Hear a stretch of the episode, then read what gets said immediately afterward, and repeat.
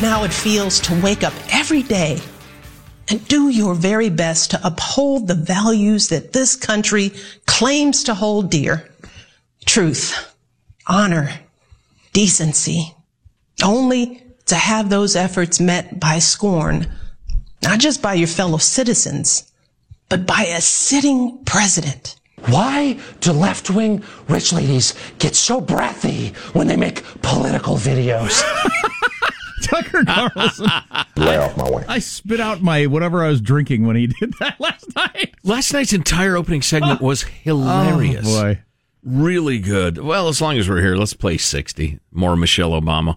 Only a tiny fraction of demonstrations have had any violence at all. So what the president is doing is once again patently false. It's morally wrong. And yes, it is racist. Yeah, it's racist. Here in Martha's Vineyard in our $12 million house, things are fine. Edgartown's not on fire. Oak Bluff seems totally peaceful. Soul Cycle's open. Like, what's the problem? I know more people whose businesses were damaged by protesters than I do people that have COVID. And uh, Michelle, uh, nobody's worried about, nobody's angry about, nobody's talking about the peaceful protests. Nobody cares, except to the extent that all of us, right, left, and center, support people's right to protest. It's the beatings. It's the smashing heads with a bike lock. It's the setting fires. It's the hurling bricks at cops. It's having pallets full of bricks delivered to the mostly peaceful protests. You lying liar. You are making an argument against an argument that doesn't exist. Well, it's racist. Of course, everything that opposes you and your agenda is racist. Yeah, we've got we've figured that out. Who's that uh, black woman we did that event with that's so popular on the Candace right? Owens. Candace Owens. She was on Tucker last night talking about the Michelle Obama video. And uh, they, uh, she brought up, and I thought this was a good point, a good thing to remember, that Michelle's husband Barack, when he was uh, running for president in 2008, um, they asked him if if you lose, do you think it's because the country wasn't ready for a black president? Which today, and most people would answer, of course. Hillary Clinton still says the reason she lost is because the country's not ready for a female president, which is hilarious. Poor woman is going to die diluted. Um, so they Not asked Barack. diluted, deluded. they asked Barack Obama if you lose, it's because the country's not ready for a black president. He said, no, it'd be because I didn't get my message out there pr- properly. I didn't do a good job of explaining my vision. Mm-hmm. Freaking great answer. How many votes did he get because he said that? It's a manly answer. How many votes did he get because he said that versus the tone of voice of his wife that clearly it's racism involved in all these different things? Hey, the race card is hot. It's crazy hot right now, so you play it. Never mind if it divides Americans, pits them against each other, uh, perpetrates an enormous lie. As long as it gets you the, you know, the Senate. Well, and while the organization's called Black Lives Matter, all the people that I mostly see smashing stuff are white people. So Yeah. They're white college kids. Oh, hey, on that topic, you need to follow us on the Twitter. Even if you're not on Twitter, we can teach you how to use Twitter so it doesn't make you insane and angry. Uh, I, like that. I like that your assumption that we don't have more Twitter followers is that people don't know how to use Twitter. I'm going to go with that. Well, that's part of it. Um, I tweeted something. I retweeted something last night. And that they don't, and not that they don't want to see my breakfast on a Sunday morning. I retweeted something last night that made me laugh on and off for 45 minutes. And if I watched it again now, I would start laughing again. Was it the Leprechaun with the Fleetwood Mac song? No, that, although that was outstanding. that is so funny. With the guys, Have you seen There's this, Lucky Sean? Charms all over the oh, ground, eh, Oh a-hole. my God! You've got to see the Leprechaun on the skateboard with the Fleetwood Mac you ought to song. follow us on the Twitter. that is funny. So I don't know if you're aware of this, and we'll we'll get to the antitrust stuff we promised in a second. But there there is a, a kind of a subcategory of viral vids of of woke chicks. Your soch major white suburban chicks Wake in their up. cars screaming about Trump and his racism. I can't take it anymore. And each of these social uh, degree chicks tries to out shriek each other, right? Well, it's a four panel video. Three of them are some of the most viral woke chicks screaming about Trump and racism, and the fourth panel is some sort of howler monkey. oh, it's the funniest thing I've ever seen in my life. We ought to post it at armstrongandgetty.com, but if you follow us on the Twitter, you've already seen it. You see the leprechaun with the Fleetwood Mac song. He's on his skateboard, but he doesn't have cranberry juice. He's drinking straight out of the Lucky Charms box. Yes. I, I've done that. yes. So have I. Yes. At any rate, then you chase it with a swig of milk and. Bigora. Uh, Tim Sandefur, Tim, the uh, lawyer from the uh, Goldwater Institute, who is a frequent correspondent with the Armstrong and Getty Show, guest, etc., and a longtime friend. Uh, he was tweeting about uh, big tech and the antitrust laws and the hearings in Congress and the rest of it, and he unleashed a, a, a, a Twitter thread, as they say, uh, citing cases and, and uh, technical stuff and very interesting, very thick stuff if you're into it. But a guy tweeted at him, dude, you know, regular people can't understand you. and Tim, and this is Tim's great gift, uh, said, I do. So here's the simple version. And he explains it in ways that uh, dunderheads like ourselves can understand. Back in the 1930s. With their short sleeve shirts. right. right. Back in the 1930s, the idea in antitrust law was basically that it was illegal for a business to be big. How did a business get big? Most got big by charging low prices and providing goods and services people liked. So you got cases like the Alcoa case of 1945, where the business was convicted because it was a well run business that was so well run, others got outcompeted. Being outcompeted was considered a bad thing under the antitrust laws of those days. Uh, charging prices that were too low was considered bad. I would point out that that was a. Uh, uh, you know, back in the early 20th century during the trust buster uh, Teddy Roosevelt era, they were trying to tear down big, nasty, anti competitive monopolies. But like most ideas in politics, once it was successful, it wasn't abandoned. It just got more and more like steroidal. So the progressive crusaders uh, decided that they would tear down anything that was big. So that's what Tim was talking about. Then came the so-called Chicago School, a group which is differentiated from you. They bring a knife, you bring a gun. That's the Chicago way. That's the Chicago way, not the Chicago School. The so-called Chicago School is a group of lawyers and economists who said, "Hey, it makes no sense for the government to punish businesses for charging low prices and providing good, innovative stuff. The focus of our law should instead be on consumer welfare, which means making things cheap and plentiful. If companies do things that don't make stuff cheap and plentiful, we can go after them. But if companies are just competing, that's a good thing, even if it means their competitors get driven out of business. Yay! The result was basically the last 40 years of increased prosperity and innovation. This proposal, he's talking about the tech thing, like much of the talk in the universities nowadays, is to go back to the old way and eliminate the consumer welfare standard. That would make antitrust what it was in the 1930s, a weapon to be used by businesses that can't compete fairly and ambitious politicians who want to look like crusaders when in reality they're a bunch of cronies and parasites. You do not want this to happen. And then I will retweet the article he uh, posted Antitrust Basics Rules of Reason Standard versus Consumer uh, Welfare. The difficulty with tech is that it is a mix of all sorts of stuff. They're not selling aluminum. Um, they're selling information services and search engines and, and email and the rest of it. Then they're selling your data to zillions of different people and they are buying up and crushing competitors. And at what point it becomes anti competitive is a little difficult to tell, especially if you're not really up to your ears immersed in, in tech. How do all those companies get lumped together, though? They all do such different things.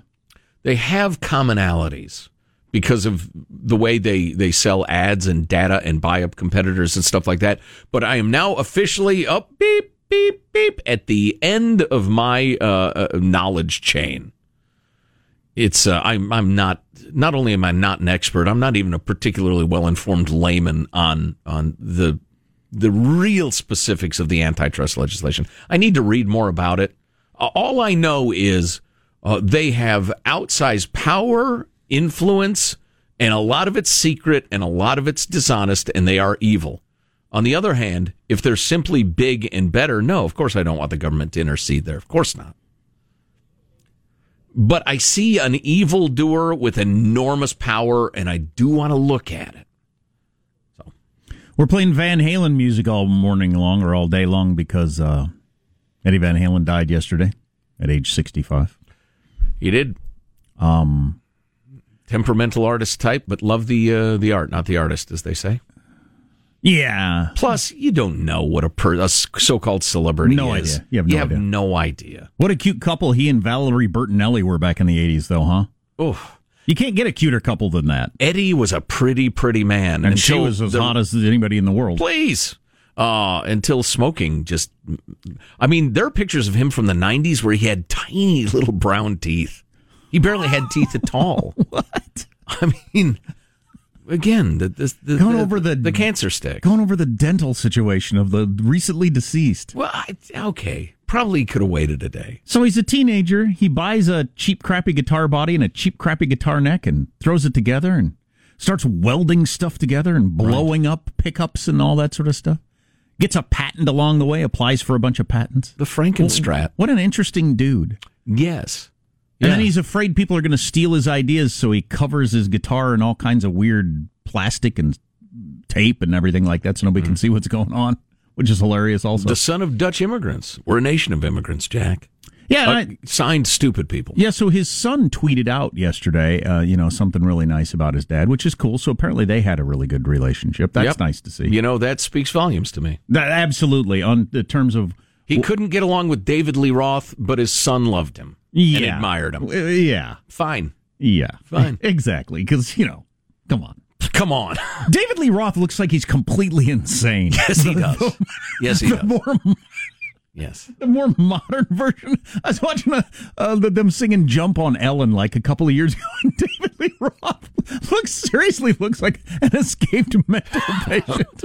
His eyes radiate And he just has this big smile on you. Yeah, he he really looks like a crazy person. He's a hellacious songwriter, but a, a crazy person. Oh, that's funny. Anyway, our tribute is to to Eddie, not to David Lee Roth. No, indeed. When David passes, I will be wearing my uh, striped spandex pants in in a loving tribute to him.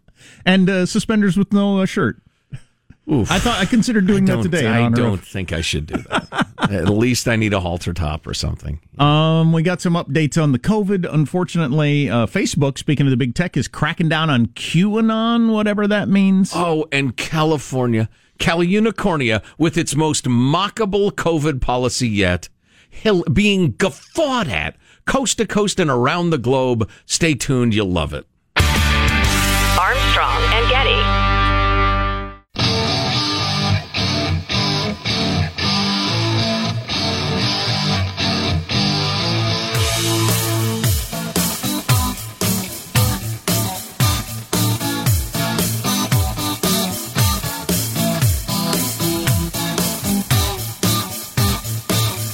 I know you get killed by some people for saying you like any of the Van Hagar Van Halen. Nah. But I like I like it. My son said yesterday though, it's too poppy for me. So Wow, can I hang out with him? I thought Joe would like that. Yeah, just uh, listen to Diver Down today, uh, Um, the album. this- That rocks. This is uh this is from Good Morning America.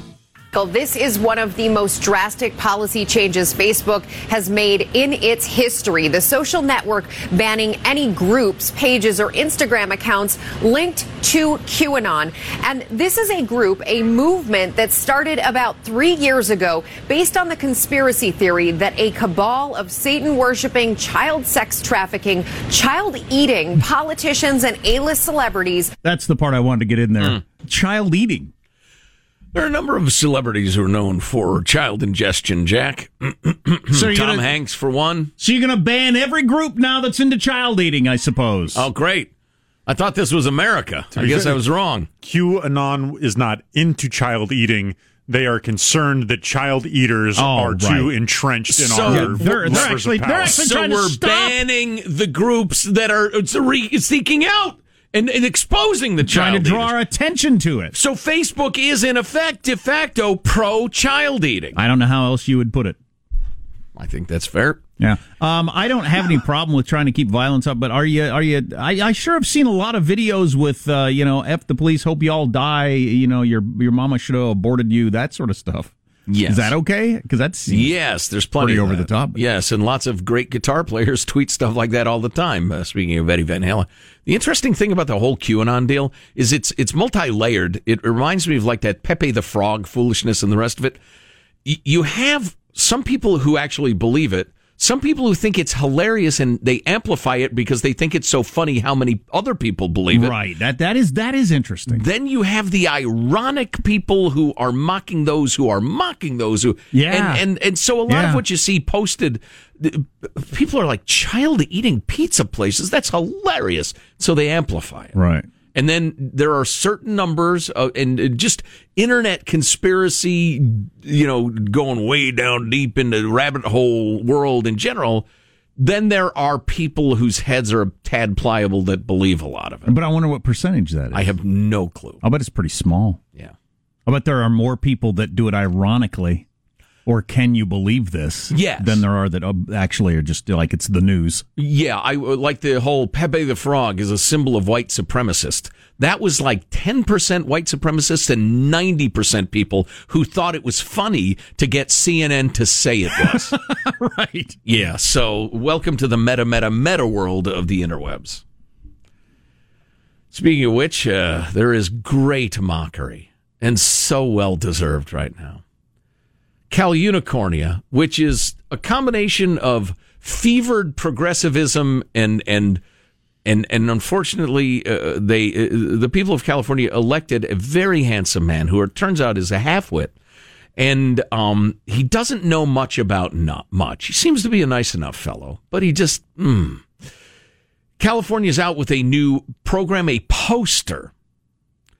COVID nineteen dinner tip number one: Do your part to keep those around you healthy put on your when you're out to eat, going out to eat with members of your household this weekend. Dinner table events. That's right, Mitt. First of all, they make it clear you can only go out to eat with members of your household. Don't forget to keep your mask on in between bites. Is anybody actually doing that? You Minim- take a bite, you put the mask back up while you chew, pull it down, take a bite. And then, in case you are so stupid you can't hear or read the words in between bites and comprehend it, they have helpful pictures. On, woman is sitting there with a book. Off, her fork is going into her cake hole. Cake hole. On, as she puts her fork down again. Okay, so uh, I keep it off until I take a bite. Then I jab my fork right into my mask, right? no, no, no. Take another look at the picture. Oh, Lord. Armstrong and Getty.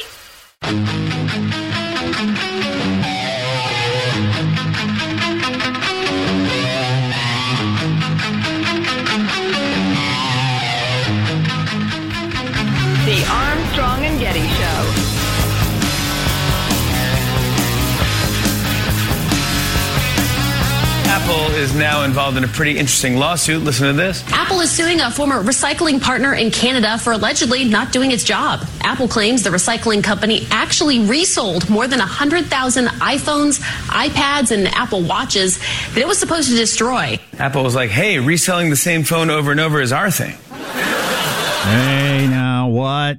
I'm actually interested in that story. I mean, wait a minute now. You gave me something of, uh, you know, value that you thought was low. I thought it was higher, so I did something different with it. If they had a contract to recycle it, what the hell does Apple care once it's out of their hands? I don't know. Isn't the contractual obligation to take it out of their hands? Mm. I think the only Jack's analysis again is mm. I think the only difference would be was there an assumption that the recycling process was also getting rid of the information that was on those phones, or if they were wiped Yeah, they could be beforehand. I don't- wiped, but yeah, yeah, that uh, makes sense. on the other hand, Apple could say, "Well, we had an expectation they would be trashed to prevent them from entering the market and thereby devaluing." Blah blah blah. right, right. Okay. So I hate our politics. Uh, so does everybody else, but we all engage in it because we think it's the other side that is causing it to be this way. I guess. Well, and once you're in a war, there's little time and room for uh, you know reaching out. I guess. I hope that if Trump loses, we at some point get away from. Uh, wait a second. What does the president think of it? Oh, he does. Well, then I'm against it, regardless. the president it is. for petting puppies lovingly. Well, then I say kick them. or the reverse. I hope that we can get away from that. I don't. I don't know if our culture is going to change on that or not. But so he came out on the balcony, takes off his mask, and then he has a little and he says, "Don't be afraid of the COVID." And people lost their minds or whatever. Right. But anyway, so this happened. Um, the Great Barrington Declaration came out this week. You probably haven't heard about this because it doesn't, I hate to say fit the media narrative, but it doesn't fit the media narrative. What Trump said is actually correct, according to about 5,000 medical and health scientists and practitioners from around the world that put out a statement this week to try to say, hey to the world, we've got to learn to live with the COVID. Don't be afraid of COVID. What the president said is basically what they're saying. Organized by a Harvard guy, an Oxford guy, and a Stanford guy. And again, 2,300 medical and health scientists and 2,500 practitioners. What did they say, among other things, in this declaration? They describe their approach as focused protection, but it's essentially what Sweden has done, and even the World Health Organization is now recommending. Many European leaders, including French President Emmanuel Macron are slowly embracing it, though it still remains heresy on the American left for, because Trump's for it. Right. The collateral damage from government lockdowns include lower childhood vaccination rates, worsening cardiovascular disease outcomes, fewer cancer screenings, and deteriorating mental health, leading to greater excess mortality in years to come, with the working class and younger members of society carrying the heaviest burden. Keeping students out of school is a grave injustice, the declaration says. Keeping these measures in place until a vaccine is available will cause irreparable damage, with the underprivileged disproportionately harmed, by the way. Reams of public health data and medical literature agree. The Centers for Disease Control and Prevention estimates that there have been almost 100,000 non COVID excess deaths this year. Wow. Including 40 some thousand from cardiovascular conditions, about 11,000 from diabetes, and 3,700 from cancer, many due to government shutdowns of non essential medical care. Public health survey also shows depression levels, substance abuse, and drug overdoses have spiked amid rising unemployment. A quarter of 18 to 24 year olds in June said they had increased substance use to cope with the panic the pandemic. We're going to listen to the experts. Okay. Listen to all the experts. Right. Pediatricians have reported a worrying rise in child abuse and accidental injuries from school closures, which has resulted in a stunted learning and emotional growth. I know that's happening with my kids, not the um, abuse, but the stunted learning and emotional growth. Stunted learning and emotional growth of our children, who, by the way, are at nearly zero risk from the COVID. Yes, I know they could spread it to grandma. Keep them away from grandma. A new Have them draw grandma a picture and get back to school. A new Stanford study finds that students across 19 states in the spring lost from 57 to 183 days of learning and reading and 136 to 230 days of learning in math. Boy, I don't know how you ever make that up. You probably don't. As the great Barrington authors explain, vulnerability to death from COVID 19 is more than a thousandfold higher in the old and infirm than the young. Indeed, for children, COVID 19 is less dangerous than many other harms, including the flu. 67 children under age 15 in the U.S. have died from COVID 19. Only 67. Our goal should therefore be to minimize mortality and social harm until we reach herd immunity, they write. That means protecting the elderly and high risk individuals for instance, frequent testing of nursing home staff, but also reopening schools, colleges, restaurants, and businesses with reasonable precautions. The virus isn't going away even if Joe Biden wins. This is the Wall Street Journal saying this. Uh, and perhaps not even with a vaccine. Better treatments and protocols have improved outcomes enormously. Um, we we should link the entire piece that all these doctors signed on to. It's called the Great Barrington Declaration again, and it was a an Oxford dude, a Stanford dude, and a Harvard dude that put it together. These well, and the signatories are a who's who right. of enormous respect you in the world of medicine. You should no longer get away with anything within a hundred miles of saying I follow the science or listen to the experts. That is, I almost said bull. I almost said the word. I wish you. That is complete bull s. That yeah. is complete bull s. I hear that coming out of your mouth, Gavin Newsom or Nancy Pelosi or whoever. You're freaking lying to me and my kids when you say we're following the experts, we're following the science. No, you're not. Yeah. No, you're not. Yeah. You're following the ones that fit in with the Trump's bad because he's for it crowd, which is just as disingenuous as practically anything that's happened in my life. Destroying businesses, kids not learning, people dying. Right. And as it as as these scientists point out, it's the underprivileged. You're supposedly the champion of this crowd that are getting hurt the most. I can afford. I got my kid into a different school at great expense so he right. can be in class, but not everybody can do that. And what's interesting is the whole the underprivileged and minorities argument is so often thrown around as an excuse for the government to take more control This is an argument for the government to control less, to let those people live their lives, to let our people live their lives, make our living, and the rest of it. Meanwhile, I flipped to CNN uh, on the way into work just out of habit, just to see what they're jabbering about. I might as well just burn myself with a cigarette instead. But I, I flipped to CNN. It is a nonstop orgy of fear mongering. They literally, their business model is to make you as afraid as you possibly can be. Yeah.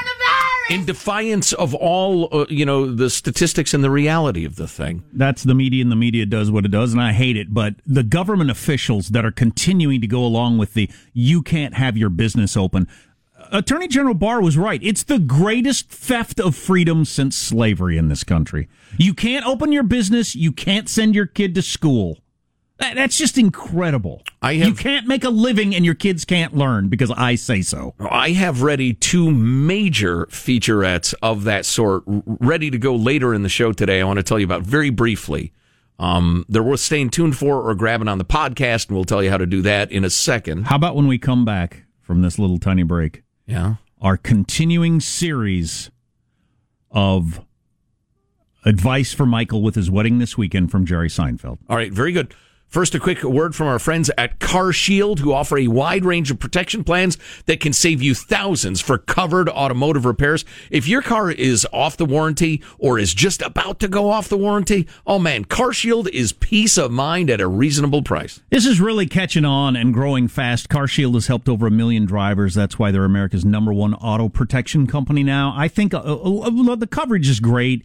And you can choose your favorite mechanic, even if you're on vacation somewhere else or wherever you do. But the fact you can sign up so quickly and get out of it if you want to, I think people really like that. I think that's the model for the future. Wait a minute, they don't tell me where to take my car for the repair. I get to choose my favorite? Fantastic. Don't dread car repairs anymore. Go with CarShield at carshield.com. Use the code Armstrong, save 10%. That's carshield.com. Use the code Armstrong or kick it old school. Call 1 800 CAR 6000. It's 1 800 CAR 6000. Remember the code Armstrong for CarShield. So Michelangelo's getting married this weekend. You got how many days left as a single person? Four. Yeah, you need advice from a man who's been married for years, like Jerry Seinfeld on his uh, Netflix special. The female brain is cooking all the time. There's nothing the female brain cannot do. It will solve all problems of Earth and life. Having completed that, it will move on to the hypothetical.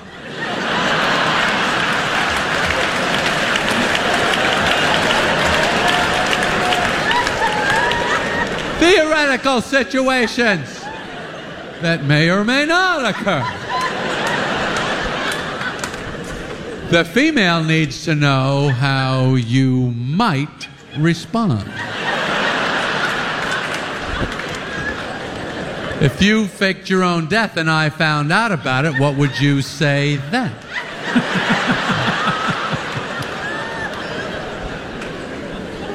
what are we talking about now? oh, I dreamt the whole thing last night, so don't deny it.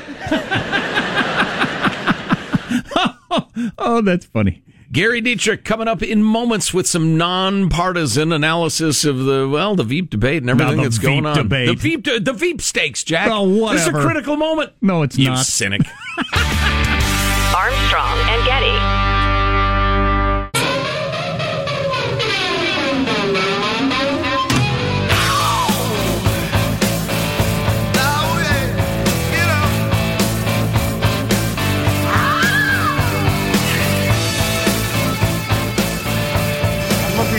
Forward to being able to debate him, but I just hope all the protocols are followed, was necessary at the time. I think if he still has COVID, we shouldn't have a debate. Cracker Krogers. that would be Joseph R. Biden, D. Delaware. Who was already a U.S. Senator and almost in his second term when Van Halen put out their first album. Hmm. Not a joke. Good times. Which is amazing. Joe Show how old Biden talking about the debate on the 15th, which may well happen if the POTUS recovers from the COVID. Uh, on the other hand, the Veeps are squaring off tonight. Ah, Does anybody care? Hey, No. you settle down over there. Gary Dietrich joins us. Gary is a nonpartisan political analyst. You can follow him on the Twitter machine at, at Gary Dietrich. Uh, Gary, how are you, sir? Hey, good morning, guys. And I can tell, Jack, you're in rare form, buddy. And I understand. I'm not even going to mention the words. You know what? I, VP something or other. I'm not going to even say. You'll we'll mention what we tell you to mention. I'm now. glad- Here's the. Here's, I'm glad Joe's willing to watch the debate because I ain't. Is there any conceivable outcome of the Veep debate that alters the race? I mean, with I like not there- space aliens attacking, within reasonable. I do think there. you know. Yeah, I, I- sorry, sorry to step in there, Joe. I really, I really do think there is. Uh, I, I, I think in light of what has happened in the last week, um, you know, people said the, the presidential debate wasn't going to move the polls, and in fact, it did. Yeah, Jack we did. can talk a little bit about the numbers, but it did. And and tonight, tonight, I think particularly because of the questions that have been out there, and let's just say it about Biden forever and ever, going to be the oldest president in history if he gets elected. And he remember he is not public. USA Today points this out today. He has not publicly committed to serving out or even running for a second term. That has continued to keep the questions out there about Kamala Harris, her approach to politics, her ability to be president, how much they would like or dislike that. And I think that certainly hangs out there. And then, of course, when it comes to our the president's diagnosis and everything else, you know, there's there's increasing question marks that look at could Mike Pence step into the job, get it done immediately when needed. So I think tonight's debate ser- seriously has more at stake than it would have at the past. And with last week's debacle, I think I think people want to hear, Jesus, is there anything substantive your campaigns want to tell us before we vote? If the needle did get moved as much as the polls indicate last week by the debate, why do you? What do you think moved the needle? Well, I, I think that you know if you're if you're listening to the generalized narrative, Jack, it was that you know people thought the thing was a disaster, but you know if you look at the polls, two thirds of voters blamed Trump for the debacle more than Biden, and so you know there there was that. I, I think people felt um, like it wasn't what was advertised and what they were tuning in for, and for whatever reasons, um, they really went after the president in terms of the accusations that well, you guys just blew this entire thing. I think he had the COVID already. I think that's why he was so sweaty, and I think he was doing that thing we all do if we're working when we're a little sick, where we, you know, try to overcompensate a little. Little snippy, overcompensate, right? Meanwhile, uh, Joe Biden did not come off as senile. He Well, is senile. you- He just didn't come off as senile. Right. Yeah, I mean, uh, you know what? There is what was really interesting to me, guys. There are some people that follow Biden really closely. I mean, are at every one of his events, et cetera, et cetera. And it, I heard one guy say, "I had my mouth open." I mean, I expected Joe Biden. He always stumbles. He always makes. Well, Trump didn't let him. If Trump would have let him fill out a full two minute answer, he would have stumbled Right. at but- some point. But what does this guy say, Gary? Well, he said that uh, Biden acquitted himself in a way that this guy found remarkable. He said he just somehow rose to the occasion. You know, and you have a good point, Jack. Yeah, he got a shot people of Adderall in his ass. And he never had to talk more than 10 seconds. Right. That's the key to the whole thing. If Trump would let him speak, he should say, uh, give, give Biden a couple more money. He can have my two minutes. Let him talk guys, for crying out loud. tell you the- guys, I want to share with you, to me, the most remarkable number that is not being talked about at all right now on the national media. And you guys know me; I'm coming in with full scale objectivity, Right. nonpartisan. I do not have I do not have a battle zone in this race. But here's the deal: yes, the numbers have moved. If you look at the real clear politics, which is the most respectable average, I think we all typically agree.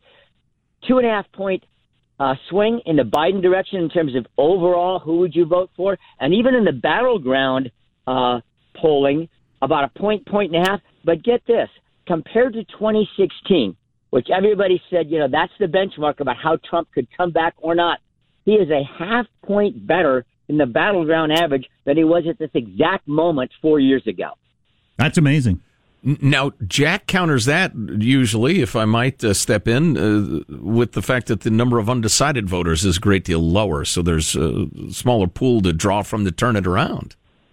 Well, honestly, if you look at the, the uh, numbers going into last Tuesday's debate, a full 13% said they could have their minds changed by the debate. So I know people find that remarkable, but there still could well be 5 to 10% of people that haven't decided. But guys, I really don't think that's the key number. Undecided, yes, they're important. I think far more important in this particular campaign is the enthusiasm gap. Whose voters are actually going to turn out? That is what's really going to be key because, you know, you get 10% of your people that slough off. Oh, man, Trump just so disappointed me. Listen, I worked on a campaign where that happened. The candidate really messed up the debate, and not only voters, not only our volunteers, but staff people had this dejected look, and some of them just checked out. And to me, mo- momentum for four weeks from yesterday is going to be absolutely key. Getting the votes, act, votes actually cast is going to be essential.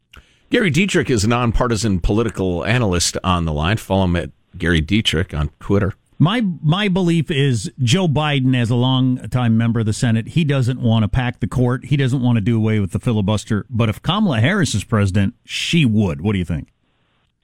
Well, I think there's going to be tremendous pressure uh, to do both of those, certainly on Biden. And whether he caves to that or not, Jack, is going to be a very important question.